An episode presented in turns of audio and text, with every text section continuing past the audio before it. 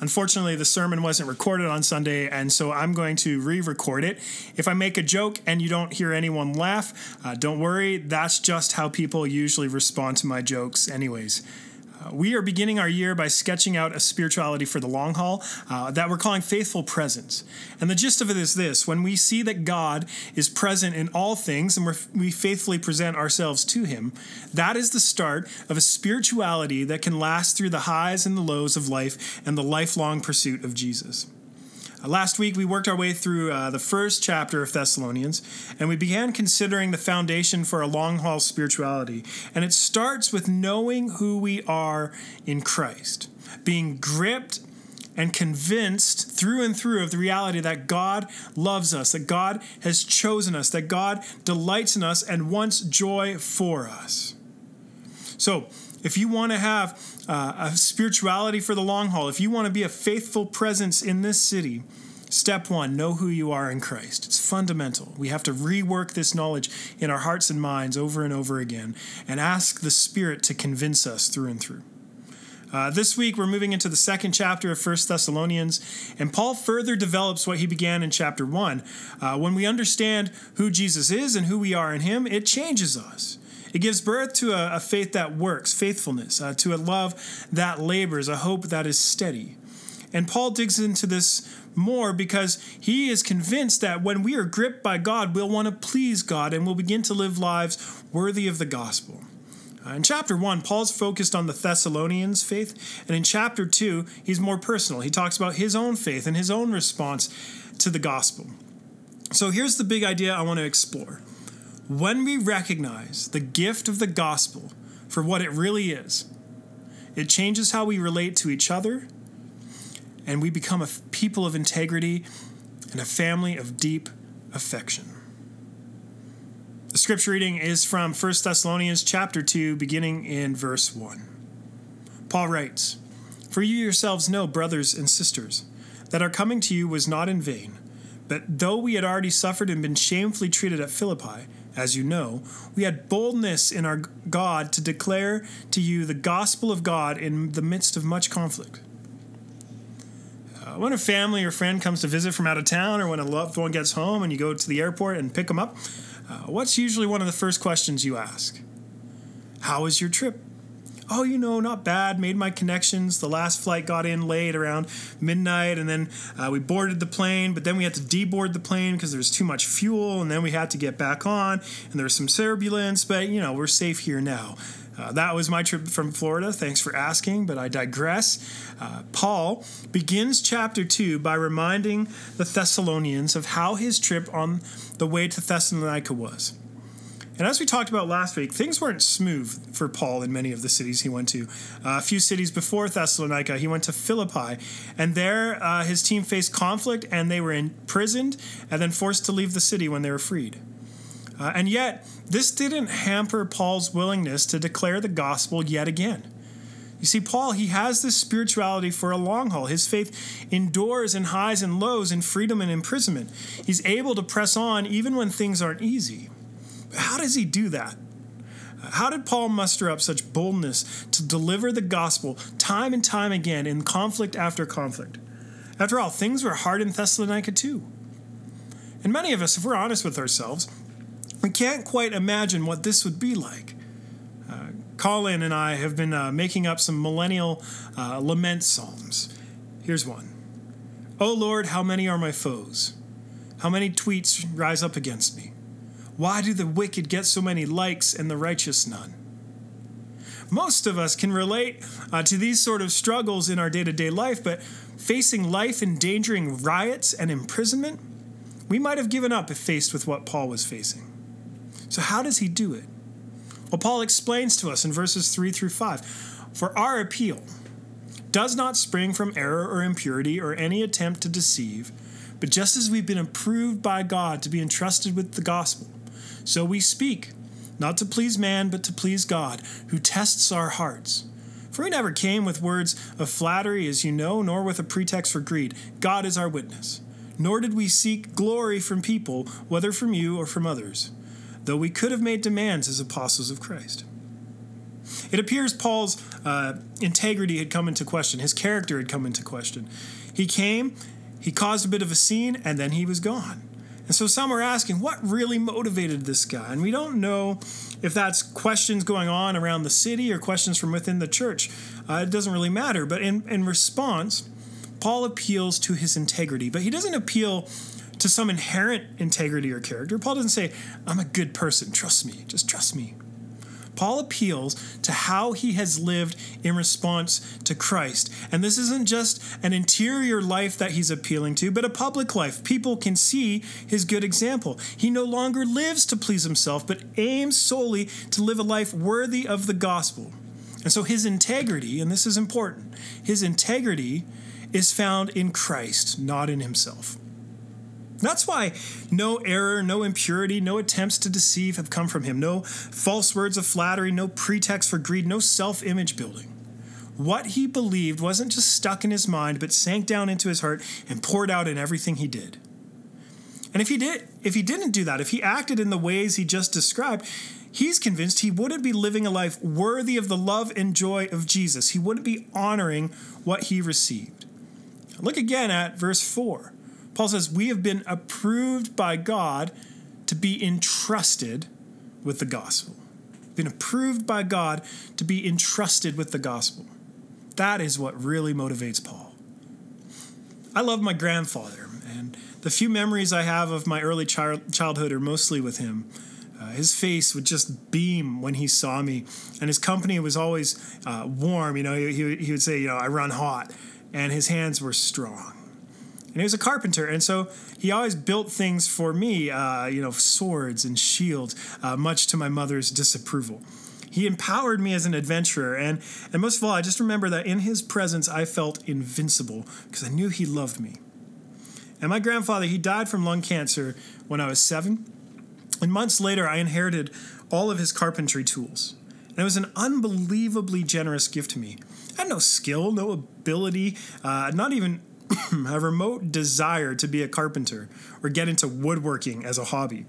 Uh, and there were other people in my family who made their opinion known uh, that would have benefited from this gift much more. But my grandfather entrusted these tools to me. He approved me, of all people, as unworthy as I was, to be their keeper. My inheritance, it's taught me something significant about my grandfather uh, that even 30 years later, when I think of him, I know the depth of his love because the riches of his inheritance. Paul says he's been approved by God to be entrusted with the gospel. It's immeasurable. It's an immeasurable gift beyond any comparison to the tools of carpentry. Paul, Paul of all people, has been approved to receive it. Paul knew that the gift that he received was disproportionate to his worthiness. He expresses this in 1 Corinthians chapter 15 verse 9. I am the least of the apostles, unworthy to be called an apostle because I persecuted the church of God.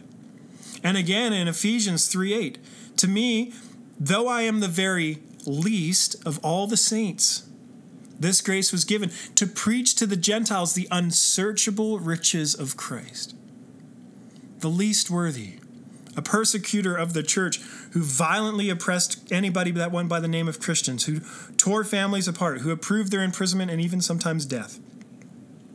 The least worthy of all the saints, not just the apostles. And yet God approved Paul of all people and entrusted him with the message that he was seeking to destroy.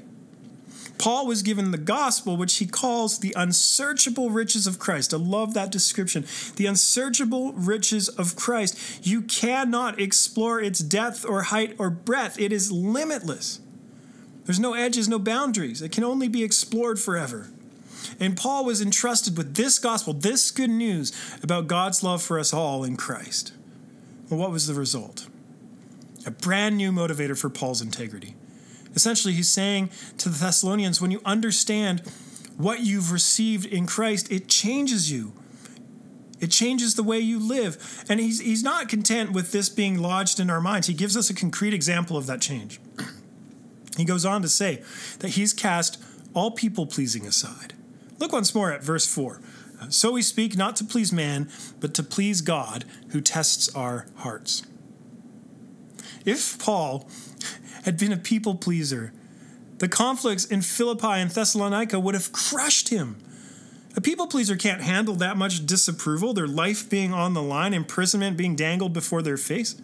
They would compromise. They would twist the gospel to make it more acceptable, to make them more acceptable.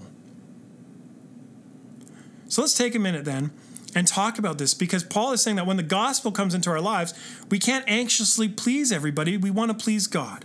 So let's talk about people pleasing. How do you know if you're a people pleaser? Well, did you just think, what answer would make you happy, Alistair? You're probably a people pleaser. But in all seriousness, all of us, to some degree, varying degrees, are people pleasers. Christine Carter is a sociologist and happy, happiness expert, which is pretty cool, uh, at Berkeley Greater Good Science Center. And she's written extensively about living happier lives, but also about the negative impact of people pleasing. And here's something she wrote I've spent the better part of my life as a people pleaser, trying to meet other people's expectations, trying to keep everyone happy and liking me. People pleasing, in my extensive personal experience, is a process of guessing what other people want or what will make them think favorably of us, then acting accordingly. It's an often subtle and usually unconscious attempt at manipulating other people's perceptions of us. She goes on, and any time we're doing something that is more about influencing what others think of us than about authentically expressing ourselves, even something as simple as a Facebook post that makes it seem like we're having a better day than we actually are, we end up out of integrity with ourselves. When we're people pleasing, we end up out of integrity with ourselves. If the common culture within the common wisdom within our culture can conclude that people pleasing means we're not living with integrity, how much more then should the people of God live with integrity? and abandon people pleasing. Reconsider once more the words Paul used to describe a life of people pleasing error, impurity, deception, words of flattery, a pretext of greed, seeking glory from people. If this is the life of people pleasing, and if common wisdom can even tell us it's foolish, why are we so prone to it? Because I can guarantee many of us are going to continue trying to please people after this sermon. As Christine Carter suggests, people pleasing is an identity issue. And this brings us back to last week's message. If we don't know who we are in Christ, if we don't rework that identity into our minds and pray for the Spirit to give us the full conviction of it in the center of our being, if we don't know who we are in Christ, we'll always be people pleasing. Our identity won't be secure. We'll be looking to things outside of ourselves to find our identity. Now, most people pleasers try to find self worth in trying to please others. And their sense of contentment in life, their joy, depends on how well they perceive themselves as being accepted. But if our identity and self worth is based on acceptance from others and how well we perform, we're all going to be in trouble.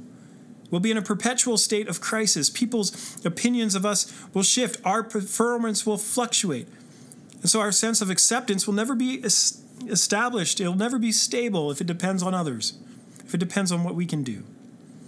Now, the positive psychology movement, which I've just quoted from, uh, tells us to overcome people pleasing this way work on your self worth, accept yourself, be authentic to who you are, then you'll be okay. Now, there's some good here, but if you're anything like me, you're your own worst critic. Being told to accept myself is the equivalent of being told to lick my elbow. I am not disposed to such actions. And if I'm completely authentic to I, who I am, I'm far more broken. And a lot of people don't want to hear this inner monologue. Paul offers us a much better way of finding self worth. It is the good news of Jesus Christ that undoes our people pleasing. Because God loves us and chose us and delights in us. He's made us acceptable in His sight through Christ. He's made us worthy of His presence. In a sense, you could say God is pleased in us because He is pleased with His Son. So you can rest secure because nothing, absolutely nothing, can rob you of the acceptance God offers you in Christ Jesus. He can, nothing can take away the love God has shown to us in Christ. And this is why Paul is not the least bit concerned about people pleasing or success or failure in human terms because his acceptance in Christ is unwavering. Of course, Paul wants to see the gospel re- received, but he's more concerned about living in a way that is pleasing to God. Now, sometimes people can take this idea, I want to live a life pleasing to God, and they use that to justify uh, steamrolling everyone in the process. Oh, I'm just doing what's right in God's sight. Uh, but they miss the second part of this verse God who tests our hearts. Paul wants to please God because he knows God tests the heart, the, the interior motive. You know, a lot of us think we're good people because we have a good filter. But if we lost our filter if everything that crossed our mind, every judgment, every uh, superiority, uh, every uh, secret, if God saw all of that, it's alarming. It's alarming.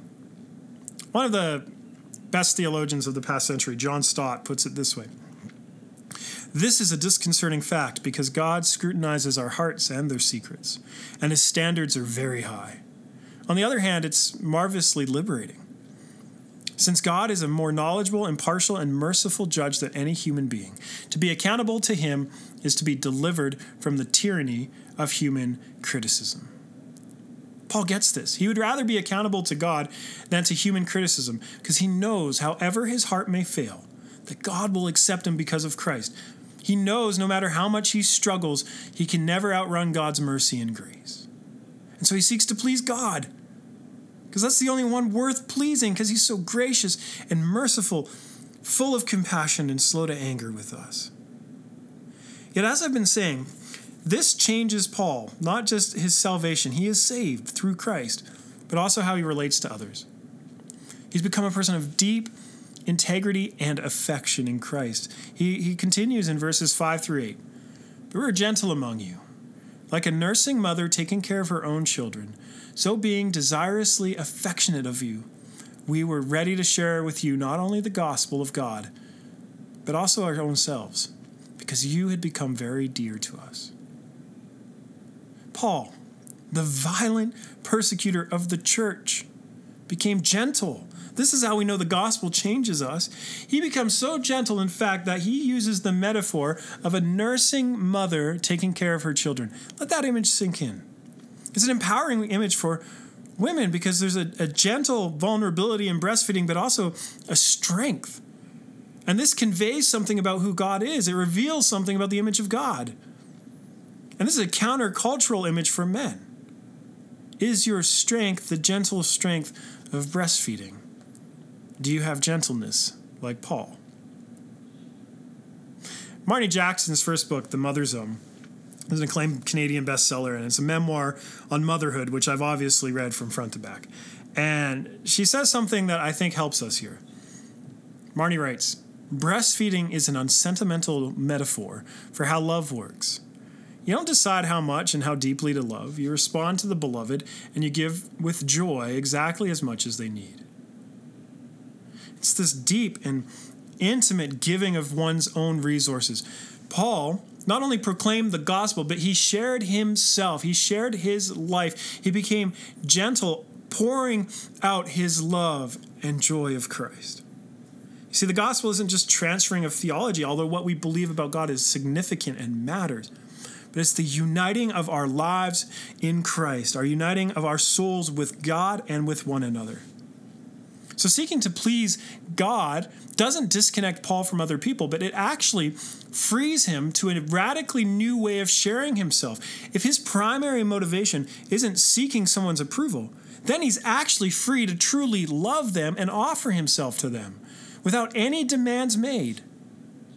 Paul continues to develop this train of thought in verses 9 through 12. He writes, For you remember, brothers and sisters, our labor and our toil we worked night and day uh, that we might not be a burden to any of you while we proclaimed to you the gospel of God.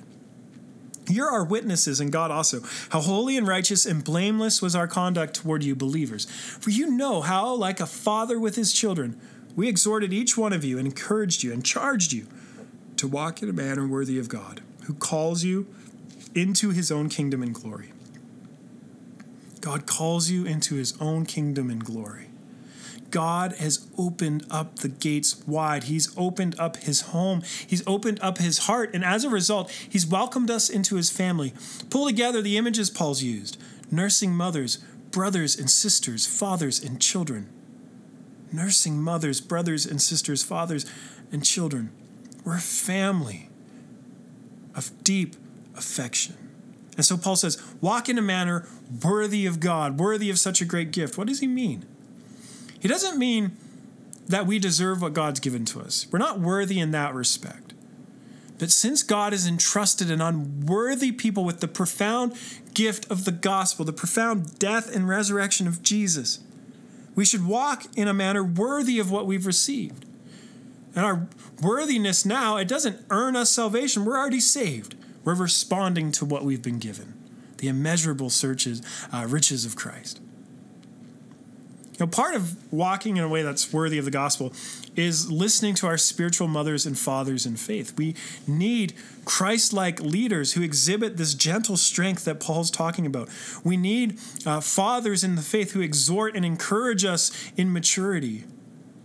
And while we need leaders, all of our leaders need these people too. And Paul levels the playing field. He says, We're all brothers and sisters ultimately. We need each other to encourage one another, to support one another, to help us grow in Christ's likeness. Our mutual aim, our one goal, our focus, when we gather with our brothers and sisters in any context, should become more and more like Jesus in every single part of our lives. So, if you meet together, whether you're grabbing a coffee or a lunch or going out for dinner, whether you're having people over to watch a movie or going to a movie, whatever it is you're doing with someone who believes in Jesus, take the time five minutes even, to encourage one another in Christ. Be intentional about asking them, How's your pursuit of Jesus going? What are you learning about God? Where are you struggling? How can I encourage you? Paul's arguing this is fundamental to a long haul spirituality. Only together with our mothers and fathers in the faith, our brothers and sisters, can we begin to live lives that actually look more like Christ? That we begin to love like Jesus loved, to offer ourselves like Jesus offered himself. And we need our new family so we can press into them. The Thessalonians know this. They faced affliction. The world is pressing down against them. They need one another, and so do we. But is this just idealism? Are we painting a picture of a family uh, that in reality is just way too dysfunctional to ever uh, stay unified amidst affliction and suffering? There's a French film called Of Gods and Men, and it's based upon the true story of the monks of Tibhirine. It got 92% on Rotten Tomatoes, so you should go and watch it. The film depicts the life of eight Trappist monks at Our Lady of the Atlas Monastery in Algeria and they lived during Algeria's horrific civil war in the 1990s.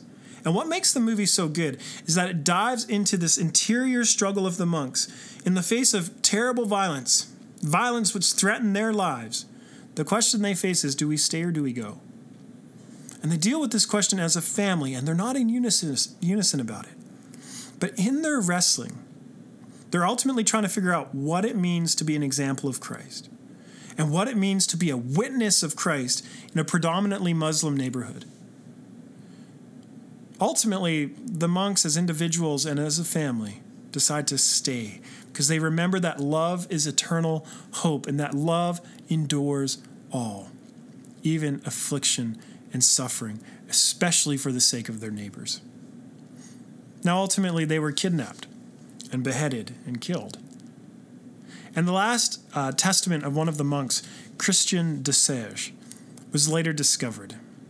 Here's what he wrote If it should happen one day that I become a victim of the terrorism, which now seems ready to encompass all the foreigners living in Algeria, I would like my community, my church, which includes us, my family, to remember that my life was given to God and to this country. I ask them to accept the one master of all life and to remember that he was not a stranger to this brutal departure. And I asked them to pray for me, for how could I be found worthy of such an offering? How could I be found worthy of such an offering? These monks ultimately decided to walk away worthy of God because they understood what they had received that Christ offered a sacrificial love and it filled them and it gave them the strength to be a family even in the face of horrific suffering. Is Paul talking about idealism? No. He's talking about a pattern of living that's possible. A pattern of living that he's embodied, that the Thessalonians have embodied, that we've seen again throughout history. So, how do you get there? Because in our comfortable lives, where we face no suffering like we've just described, it sounds like an ideal. Well, look at verse 13. We thank God constantly for this, that when you received the word of God, which you heard from us, you accepted it not as the word of men, but as what it really is the word of God. And it's at work in you, believers. The message of the gospel, which Paul also calls the word of God, it's not human fabrication. It's not just another religion among religions. It's not just a nice set of ideas. It is God's declaration to the world. Paul's clear. When he brought this message to the Thessalonians, it was not the word of men, but the word of God. He's saying, This came from God's lips, not my own. The message, the gospel, which is the death and resurrection of Jesus. It's a historical reality of God speaking loudly and clearly to us. God has opened up the gates wide. He wants to bring us home. He wants to make us his family through the mediating death of Christ. Christ has dealt with everything that's orphaned us our own uh, rebellion against God, the sin which separates us, the fracturing of human relationships. Christ died to mediate and reconcile so that we can live as a family of deep affection because we're God's family. And when you receive the message about Jesus for what it is, the Word of God, it takes hold of you. Look at what Paul says in verse 13 it's at work in you believers.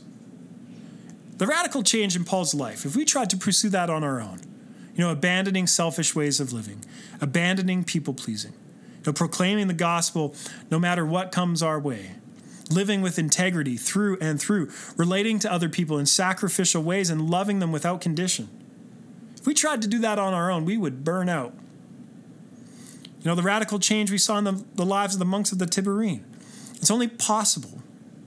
It's only possible in the Thessalonians. It's only possible in Paul. It's only, impo- it's only possible in us because the word which they've received is at work in them and with them. You see, when you receive the message of the gospel, that Christ came into the world and he died to save you, when you receive that message for what it really is, the Word of God, completely trustworthy and true, the Spirit of God dwells in you. That's the promise of Christ. The Spirit of God works in you and with you. So, is it idealism? No, it's even better. It's just a small glimpse of what's to come when Christ returns. So if you want a spirituality for the long haul, here's what you got to do know who you are in Christ and recognize what you've received as the Word of God. And then take a deep breath because sustaining your faith for the long haul doesn't solely depend upon you, but on Christ who dwells in you and works with you. Amen.